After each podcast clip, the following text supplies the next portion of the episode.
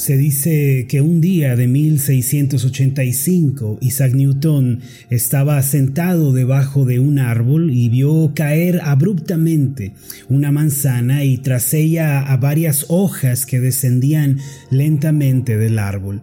Ante aquella escena él se quedó pensativo. Ya llevaba varios años estudiando la velocidad y la masa y al presenciar ese evento en particular, quedó convencido de que había una fuerza invisible que atraía a los cuerpos sólidos hacia el centro de la Tierra. Fue allí que le dio nombre a una ley que más tarde sería conocida como la fuerza de gravitación universal. Lo cierto es que la gravedad siempre estuvo presente, pero en aquel momento se volvió evidente delante de sus ojos y se convirtió en un objeto de estudio para Isaac Newton. Algo similar a lo anterior debe suceder en nuestra vida. Los hijos de Dios vivimos en un mundo natural que es gobernado por el mundo espiritual. El Dios creador del universo nos ha dejado en su palabra aquellas leyes y principios espirituales que rigen la vida.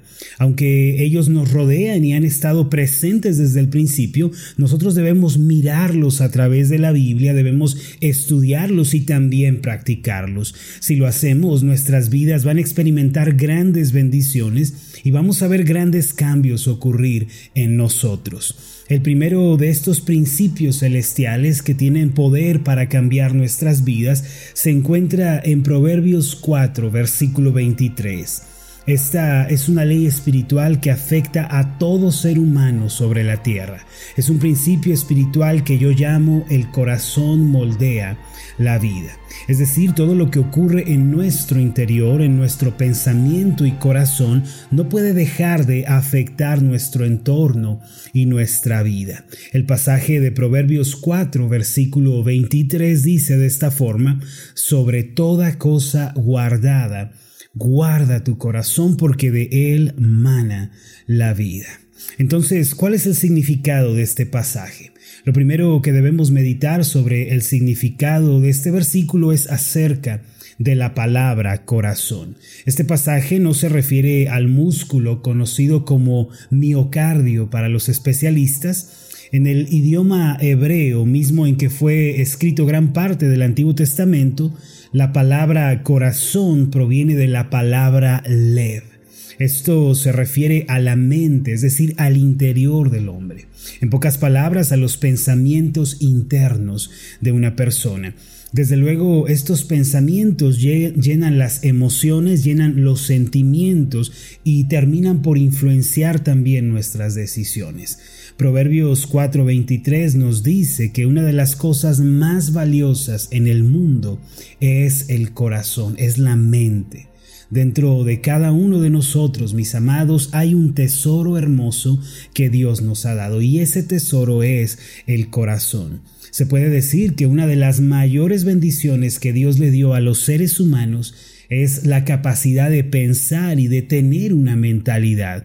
En la actualidad muchas personas cuidan su figura, asisten al gimnasio, hacen dietas y aunque esto es ciertamente bueno y saludable, no es tan importante como el cuidado del corazón. Otras personas ponen bajo llave eh, sus joyas, sus posesiones, sus pertenencias, y aunque no hay nada de malo en tener estos bienes, lo cierto es que esto no es más importante que guardar el corazón. Mis amados, nuestra mente y nuestros pensamientos son tan importantes para Dios que Él nos manda cuidarlo sobre todas las cosas. Él dice, cuida tu corazón porque de Él mana la vida. Hermanos, la vida que nosotros estamos viviendo y nuestro corazón nunca están desconectados, nunca están separados. Todo lo que ocurra en nuestro interior al final se va a ver reflejado en la manera en la que nosotros vivimos. Por eso resulta fundamental que para tener éxito, para ser felices, primero debemos tener cuidado de nuestro corazón. Ahora, ¿qué significa cuidar el corazón? Cuando la Biblia nos dice sobre toda cosa guardada, guarda tu corazón, esto se refiere a que cuidemos la clase de pensamientos que estamos teniendo. Es una invitación para, si me permiten la redundancia, pensar en lo que estamos pensando. Es decir, uno tiene que hacer un alto, tiene que detenerse a examinar el estado de su mente. Se debe preguntar qué clase de pensamientos estoy teniendo. ¿Estoy pensando correctamente acerca de esto? ¿Estoy pensando bíblicamente acerca de esta situación? Y si acaso llegamos a encontrar algún pensamiento incorrecto, engañoso, marcado por el pecado, la avaricia, la codicia, hay que quitarlo de nuestra mente y hay que sustituirlo por un pensamiento de la palabra de Dios. Solo los pensamientos de la Biblia tienen el poder de limpiarnos del temor y de la ansiedad y pueden llevarnos a vivir una vida plena de gozo y de paz. Mire, aunque el sol brilla sobre todas las personas por igual y aunque todos tenemos las mismas 24 horas al día, algunos manchan su diario vivir con pensamientos derrotistas, fatalistas y deciden entregarse a una mentalidad de fracaso. Los hijos de Dios debemos cuidar nuestro corazón prestando atención a la clase de pensamientos que estamos permitiendo en nuestra mente. Amados, si no cuidamos nuestra mente, al final vamos a ser arrastrados a vivir una vida amarga y deprimente, una vida negativa. Reconozco que esta es una de las tareas que demandan más energía y más esfuerzo en la vida cristiana. Pero si no cuidamos nuestro corazón, nuestra vida se va a encaminar a la destrucción. El pasaje dice, sobre toda cosa guardada, guarda tu corazón porque de él mana la vida. Esta última parte, porque de él mana la vida, implica que aquello que llene nuestro corazón al final fluirá de él y moldeará nuestra vida. Este es un principio espiritual que afecta directamente nuestra vida terrenal y la puede transformar. El día de hoy quiero darles tres pensamientos que debemos cultivar para guardar nuestro corazón. Si usted cultiva diariamente y se esfuerza diligentemente por sustituir los pensamientos derrotistas y cargados de maldición que a menudo quieren entrar en nuestra vida y los cambia por los pensamientos de la palabra, podrá fácilmente cambiar su entorno en uno de bendición y de paz. En primer lugar, entonces cultive el pensamiento optimista de la palabra de Dios. Así es, la Biblia contiene el mensaje optimista y positivo que los cristianos debemos atraer a nuestro corazón. ¿Qué quiero decir esto? Mire, continuamente la Biblia nos está animando a ser positivos, a ver la vida con ojos de esperanza y a ser optimistas antes que derrotistas y fracasados.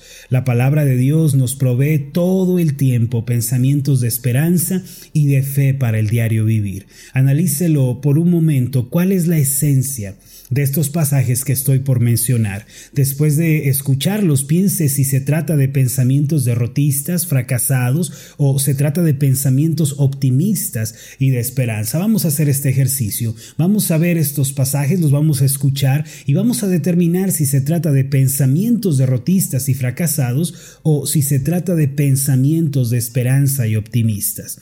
Por ejemplo, el primero de los pasajes, el Salmo 23, versículos 1 y 2, que dice, Jehová es mi pastor, nada me faltará.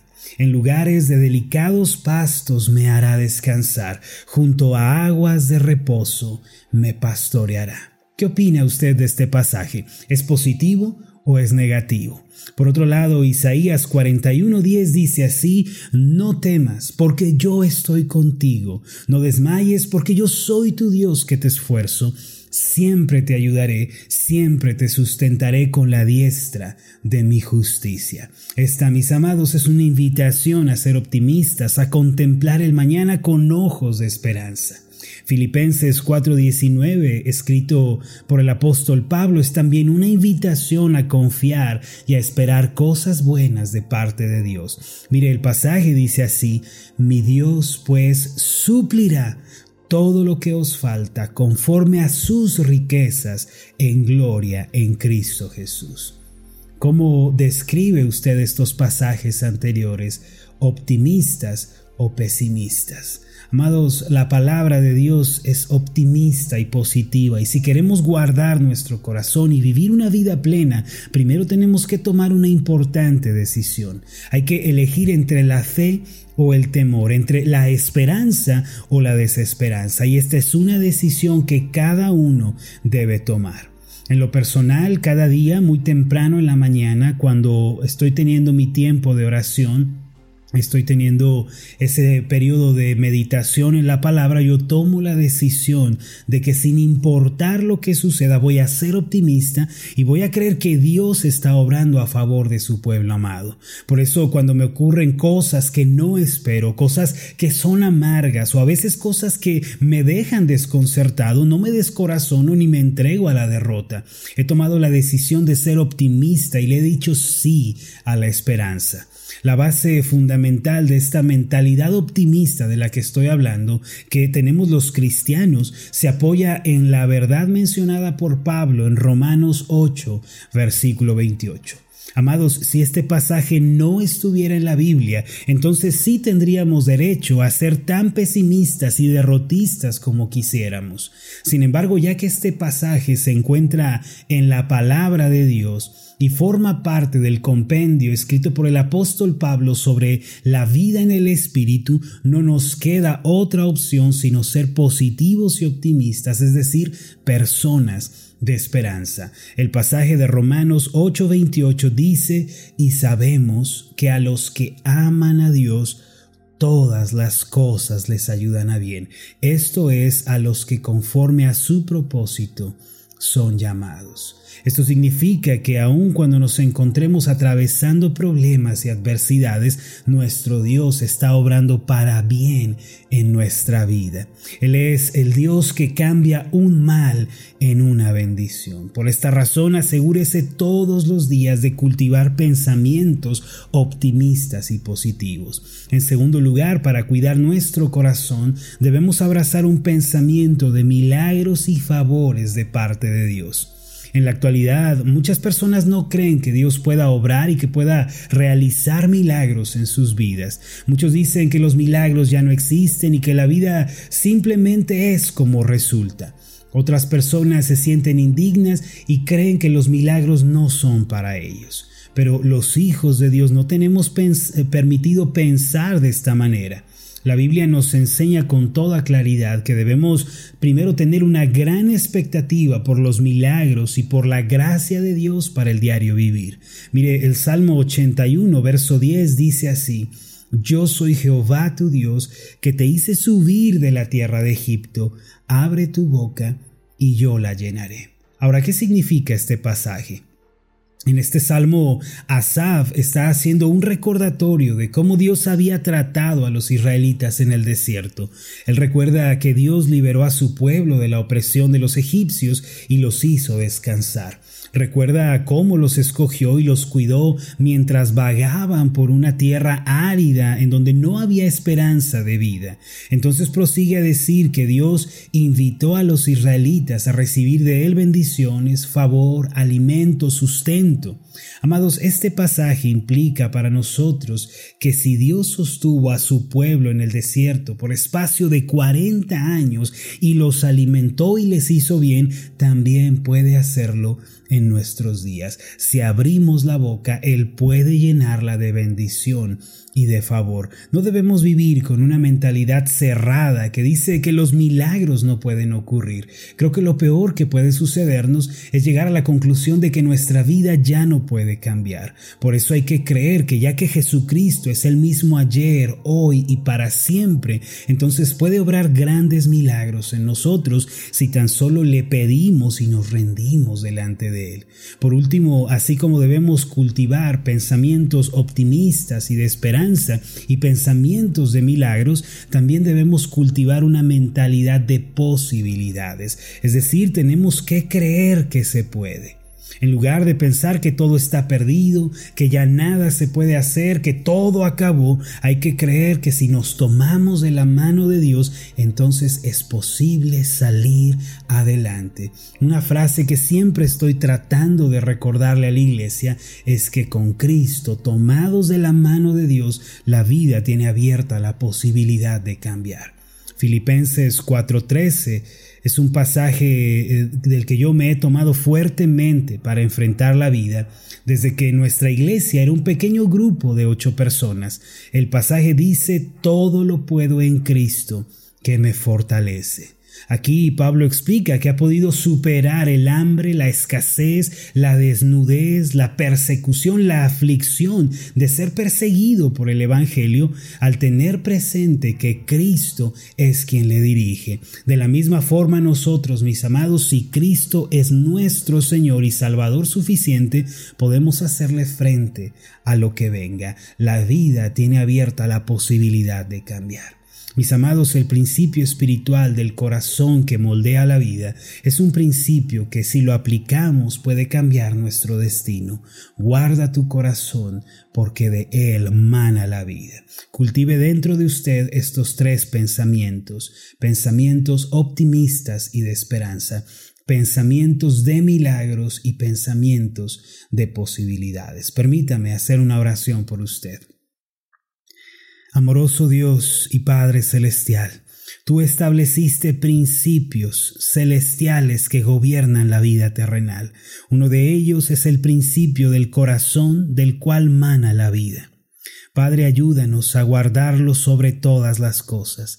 Es cierto que debemos cuidar el cuerpo, debemos ser buenos administradores de lo que nos has dado, pero debemos sobre todo cuidar nuestro corazón.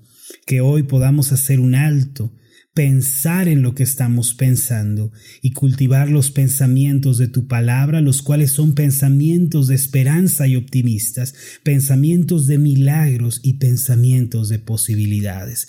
Esto te lo pedimos en el nombre de Jesús, tu Hijo. Amén y amén.